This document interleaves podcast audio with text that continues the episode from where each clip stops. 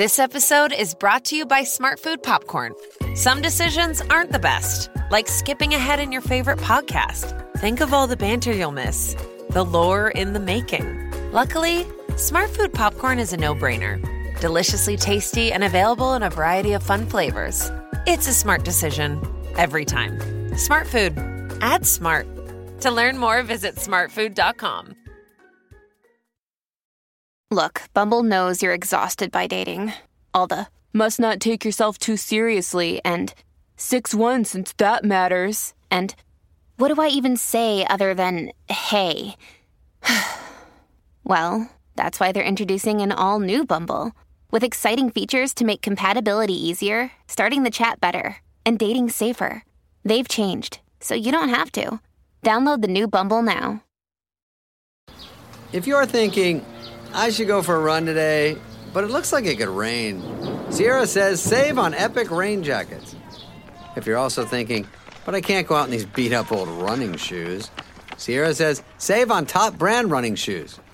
And if you're still thinking, but I'm also busy performing brain surgery, well, then we say, you really should have led with that. Sierra, let's get moving to your local store, like now. Go! This episode is brought to you by Dove. You use all the right skincare products for your face, but your body has been missing out. With new Dove Serum Body Wash, you can give your body the vitamin C glow it's been wanting, the hydration boost it's been craving, and the active skincare ingredients it deserves. It's time for your body care era. New Dove Serum Body Wash. Get Dove or get FOMO. Welcome to the new series of the Olive Magazine podcast, Kitchen Crafting. I'm Janine, Deputy Editor and podcast host, and each week I'll be joined by an expert in their field to take a dive into a specialist subject. This week I find out how easy it is to grow your own fruit and veg, even if you only have a tiny outside space.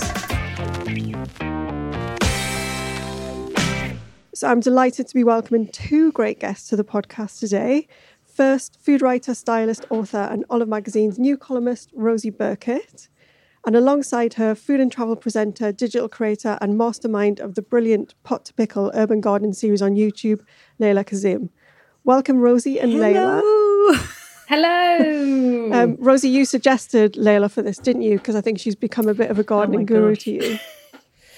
Yeah, absolutely. Leyla started an amazing Instagram video series earlier in the year about growing fruiting vegetables in pots and having, I mean, I've grown a little bit on my allotment in previous years. And this year we moved into a house with a garden, and I was sort of following Leyla's videos because she basically just set out all these really practical, amazing ways of growing fruiting veg in pots. And it was a really good way to kind of get introduced to doing that in my garden. So thank you, Leyla.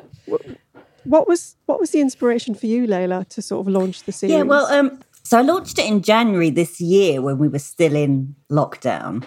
And based on the previous year, I had, because, you know, obviously everything kicked off in sort of March, April time. And I noticed that, you know, once people were spending more time in their gardens, they really wished they could grow stuff. And I witnessed a lot of people launching into it around that time of year, but because they didn't really have much guidance as to how to go about it, people tried stuff and it didn't work. And I thought, I bet that desire to grow is probably still around this year, and I hope it is. And obviously we didn't know how long lockdown was going to last back in January.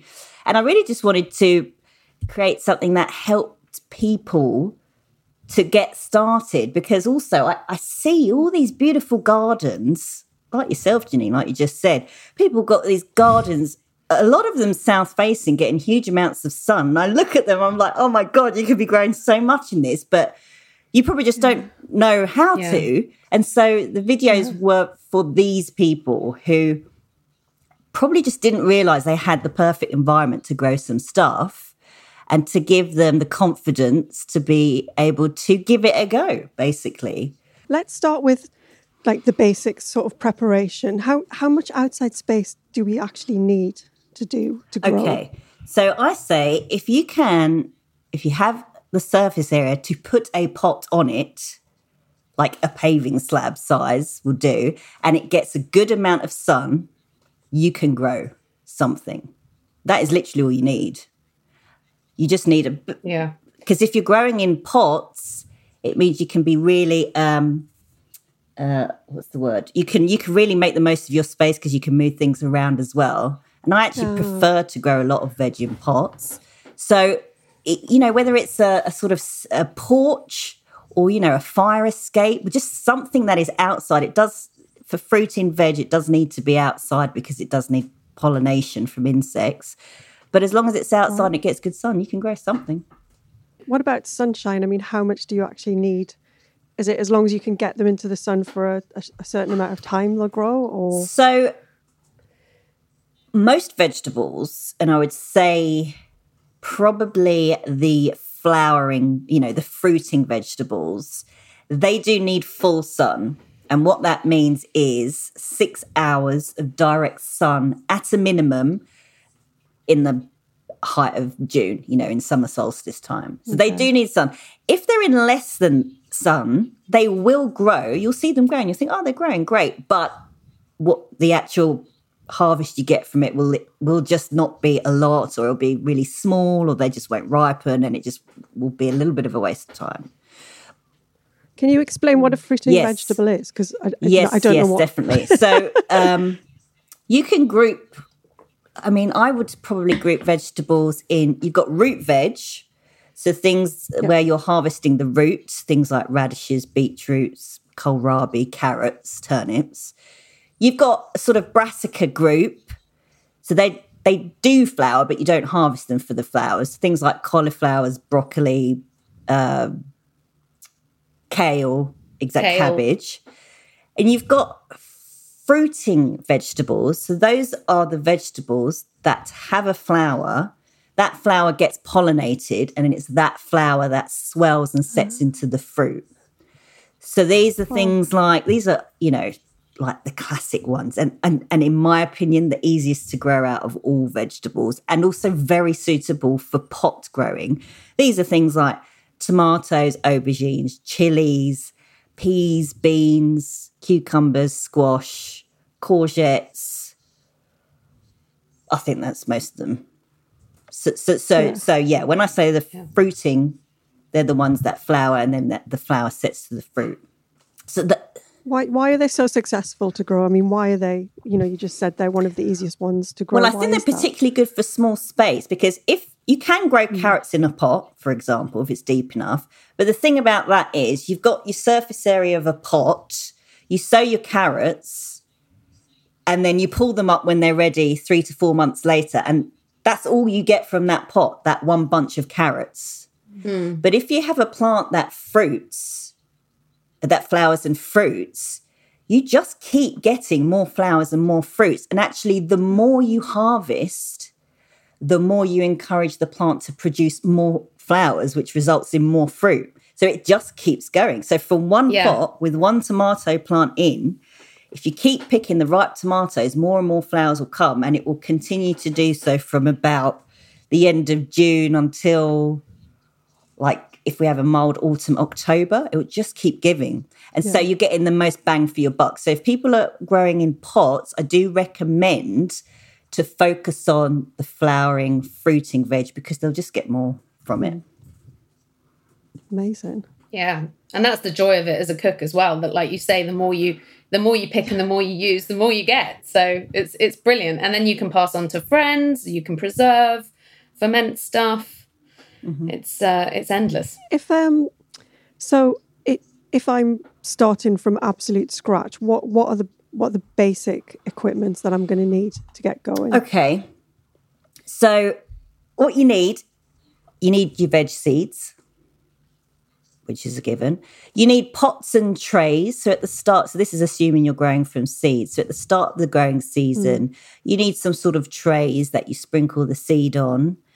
And then once they're about a couple of centimetres tall, you separate them out into their individual pots, which will be small to start with. You continue growing them on in a sunny, sheltered spot, such as a sunny windowsill inside your house. And then they will eventually end up in big pots.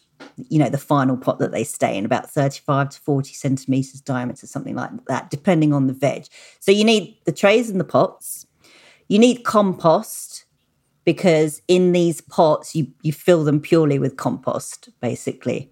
Okay. And I would say buy the best compost you can afford, because you can find bags that are £1, £2, but they'll be so low in nutrients that they just won't sustain your plants, and you'll end up with a spindly, upset veg plant.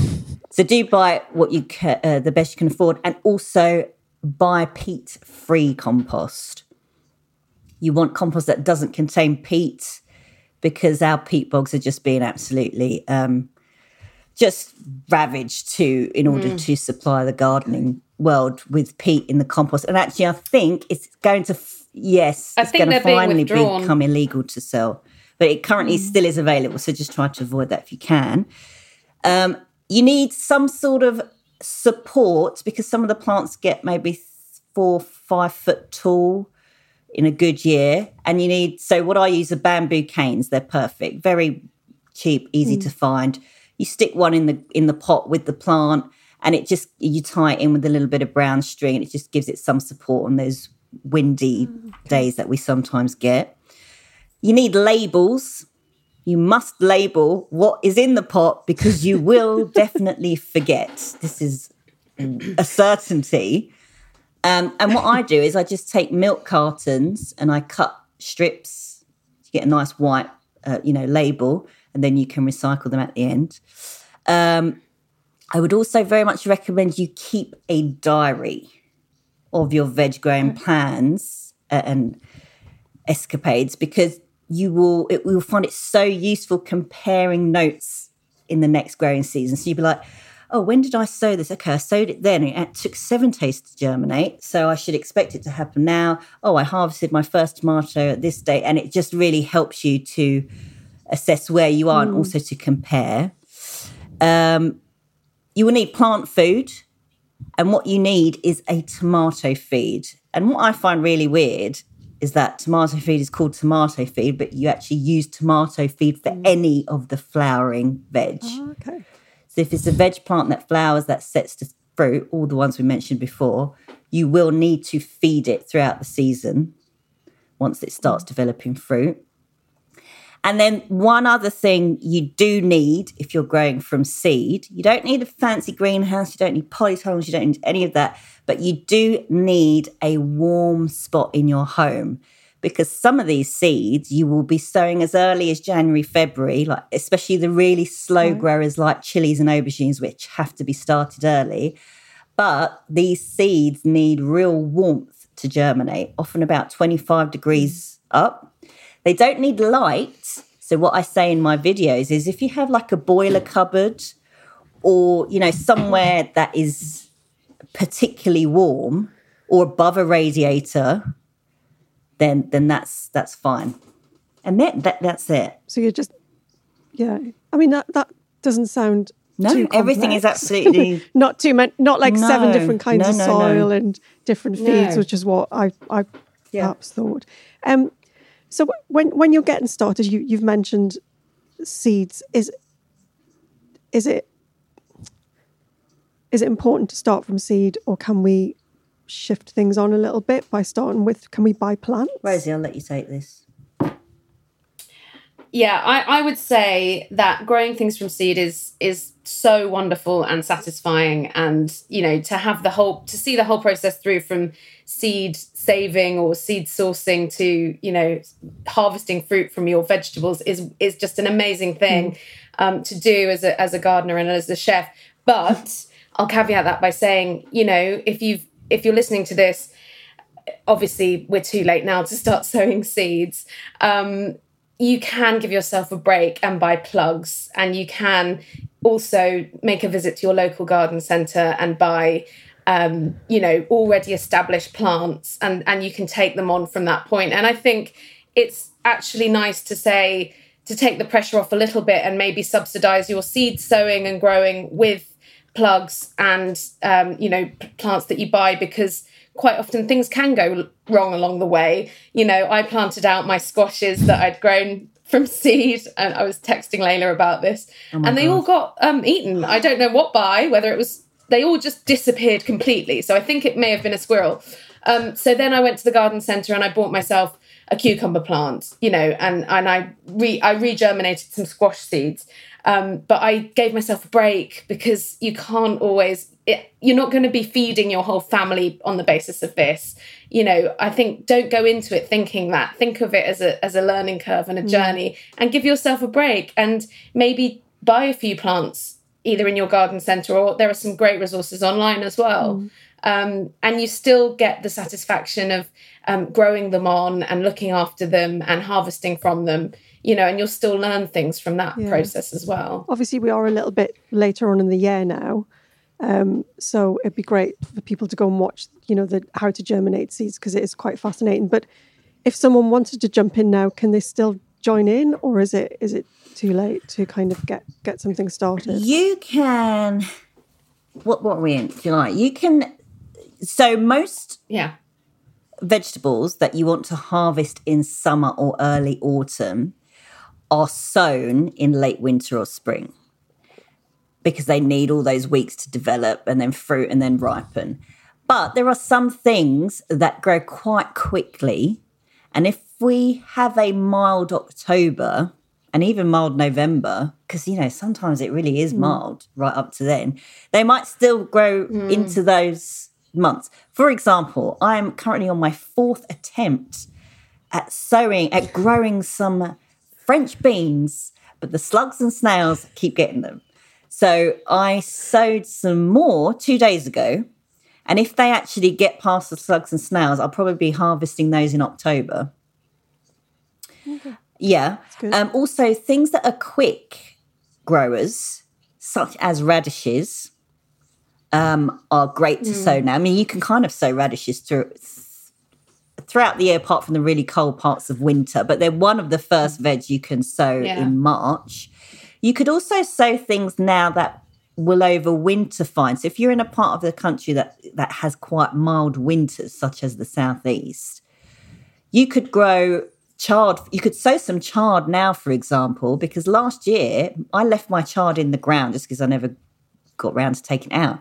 And it overwintered fine, and overwintering means it stays in the ground over winter and doesn't actually die, even though it should die if it gets quite cold. But it just was fine, and then it's now set to seed and flowering, so I can harvest that seed to sow again.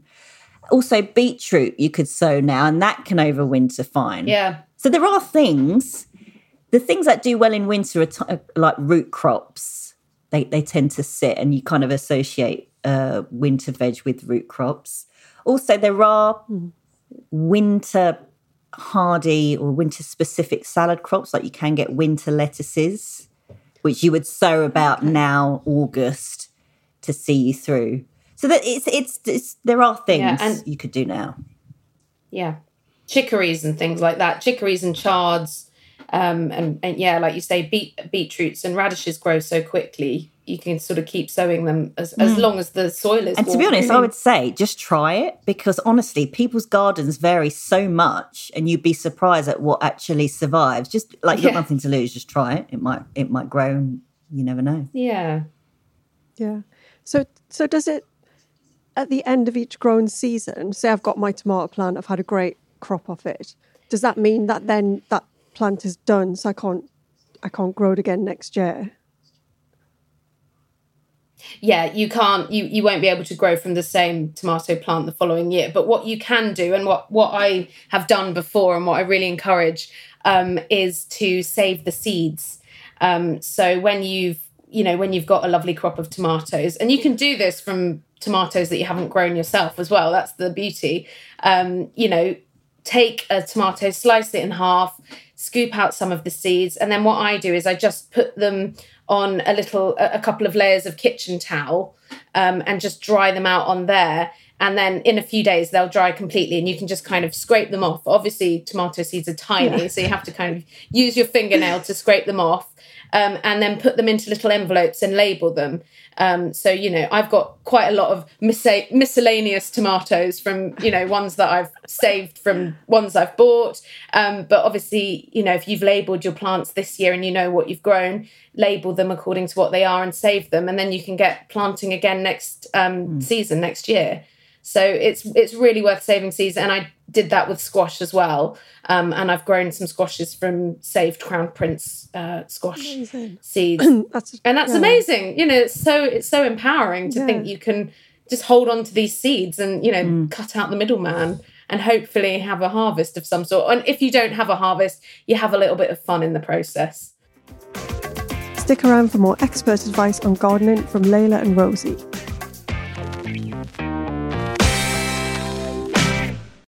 If you were going to recommend, I know you've mentioned quite a few veg there, but if each of you were going to recommend a couple of things that people could definitely, or at least have some success with, or maybe just your favourite veg to grow, what would they be? What's yours, Rosie? Well, I think the squash is one of the most satisfying. Squashes and cucumbers, although, like I said, this year I haven't had much luck with my cucumbers. But squashes, I mean, just watching the plant grows like a triffid, like it's really quick the way it grows, and the wonderful tendrils that come out, actually watching the process of the squash flowering and then turning into these bulbous kind of swollen fruits is just, from a cook's perspective, it's just so satisfying and wonderful to watch. And what I've done this year with the two that I managed to save from, whether it was a squirrel or a slug, I'll never know, I saw something about planting directly into the compost heap. We must have seen the same thing. Yeah So we inherited this compost heap which has a raised wooden edging, which almost means it's like a raised bed, and we keep a sheet of kind of plastic over the compost to keep it all, you know, nice and mulchy under there. And basically I saw this thing about just cutting a hole in the plastic and planting your squash directly into the compost heap. So that's what I've done with two of my squashes, and so far they're just going absolutely amazingly. So that's something I really recommend, because they're getting so many nutrients from all the compost, and they're also being slightly protected from whatever it is that keeps trying to and they've got sabotage me. Compost as well. That's what they love as well. And so I'd recommend something like that. But then if you want to start with something, you know, perhaps you haven't got the space for fruiting veg, maybe salad leaves or herbs. Like I absolutely love nasturtiums because they grow really quickly. They have these beautiful peppery leaves. They look fantastic. They look beautiful in your garden. They attract so many bees. You know, you can harvest the flowers and use them in salads and frittatas, and they're just absolutely beautiful, and pack a real flavour punch as well. So those are a couple of my favourites. Like you, Laura? Yeah, so I would definitely second Rosie on the cucurbit family. And this is basically, these are basically squash, summer squash, which include courgettes, patty pans, cucumbers. Because what's great about those is if you haven't got your planning quite together at the start of the year, it doesn't matter, because these are such fast growers, you can sow these much later than the previously mentioned aubergines and chilies. So you would sow these around April, May. What I would say, if you're growing in a pot, most squashes are too sort of crazy huge plants to grow in a pot, but some of the cucurbits really work in pots, such as courgettes, patty pans. They've just gone bonkers. They're some of my most successful ones at the moment. And because they grow so fast, they kind of grow faster than the slugs and snails can get at them, which is a great thing. But my other one vegetable I would always recommend to a new grower are tomatoes. Yeah, really? Because they're the nation's most grown vegetable for a reason. Touch wood, I have never had any problems with them. They are tough, for one. They're tougher than, and they're less what's the word? They're less fussy than chilies and aubergines, firstly. And the slugs and snails are just not interested, which is, this is like, if anything is can get past slugs and snails in my garden, it is taking pride of place. They just don't really, you can see the slime trails on the leaves. They've gone, had a good going over, but I think the leaves just are too tough for them. They're just not interested, and they don't eat the fruit as well. Since we're talking about pesky slugs and snails, have you got any tips for people who might be Yes, have a garden on a roof terrace, then you won't have a problem. Just be as high up as possible. It's endless. This year has been a particularly virulent year. It's been incredible. For slugs and snails. I haven't heard anyone who hasn't had a problem. I mean, we put out beer traps, so we filled little kind of little containers and Tupperwares and things with beer and put them next to lots of the veg and flowers that I was growing, and every day there are drunken slugs lolling around in that beer, but it still doesn't get all of them. Like there's still another load that are ready to chomp through everything, but they do work. I mean, they limit the damage. And then another really good thing is copper tape. So if you buy copper tape and put that, and the good thing about that is you can put it around your pots. And supposedly that does have a kind of deterrent effect on the slugs as well. Yeah. I mean, presumably they do provide some kind of service, or are they just a horrible pest? I don't know. Well, things like hedgehogs feed on slugs, and other wildlife in your garden will feed on the slugs. And I know there are some species of slugs that actually kind of get quite predatory and ward off the other slugs, and there are some slugs that don't eat plants. Okay, so not all slugs are bad then. They're not all totally pointless. No, they're important detritivores, so they break down the decaying matter. Ooh. But they're an absolute pain in every gardener's backside. Rosie's right, there are slugs. If you see a leopard slug and it literally has spots, it looks like a leopard, they are predators, and they don't eat healthy, alive plants. So if you see them, leave them. They are beautiful as well. They're really amazing. They can get really big as well. As Rosie said, I find the most effective thing is copper tape. You could buy tape online. I would say buy the wide tape. You can get them in different widths. If it's too narrow, they just will cross it, because what happens is when slugs cross copper, they feel a very slight electric charge, which is enough to deter most of them. And what's good is you could put them around the pots. And what I also do is if I plant something in the ground, such as into my borders, I've got like purple sprouting broccoli, I take a milk carton, cut it in half and cut the base off, so I've got a plastic collar. And then I'll put copper tape around that, and I'll put that collar around the plant in the border, so it's got a little bit of protection. And I think it's working amazingly. Yeah. That's like a kind of DIY slug ring, because you can buy these copper rings, but they're quite dear. So that's quite a good hack. And what I would say is, please don't use slug pellets, because you're literally putting poison into the environment. The way to stay on top of them, it's a multi-pronged defence. Don't rely on one thing. Yeah. Do the beer trap, put the copper, put the eggshells, put the wool out, do all of it, and then you will limit it. Yeah. And also, as Rosie said, if you can get hedgehogs, frogs or toads in your garden, i.e. have a wildlife area, have a pond, they eat those and they will help. But otherwise, it's just part of your... Oh, and another thing that Monty Don says is the best defence against slugs and snails is just a healthy, fast-growing plant, because they're like you know, a pack of lions. They will attack the weakest or youngest in a group, and they will generally leave alone the healthy, strong stuff. There is one more pest, sorry, I just want to mention, the one that I think is also, especially in an urban environment, are squirrels. Mm. But there is a really good defense. The problem with squirrels is they will eat buds, so they'll just rip off all your sunflower heads just before they're about to open. So annoying. They'll pull off your apples, take one bite, then drop it. They swiped my first ripening tomato the other day. I saw him, I witnessed him, and he stared at me while he was doing it.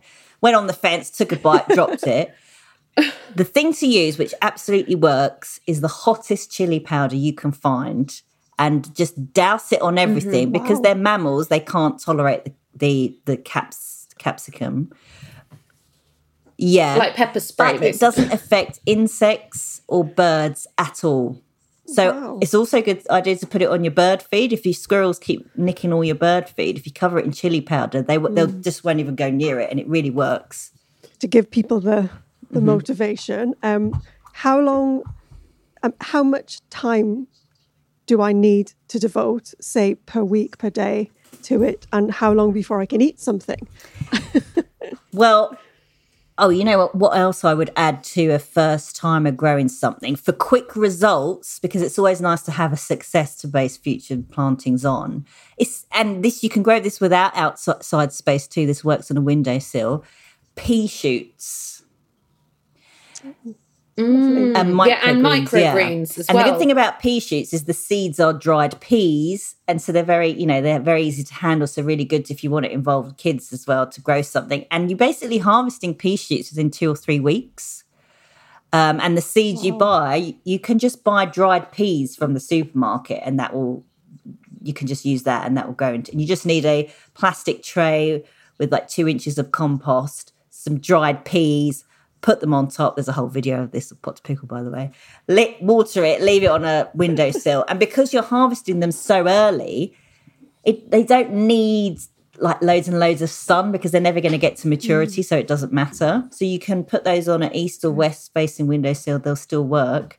So in that case, you're harvesting 2 to 3 weeks. And then conversely, you've got some of the slowest growing veg, which are... I would say the aubergines and chili. So I sowed mine on the 11th of January.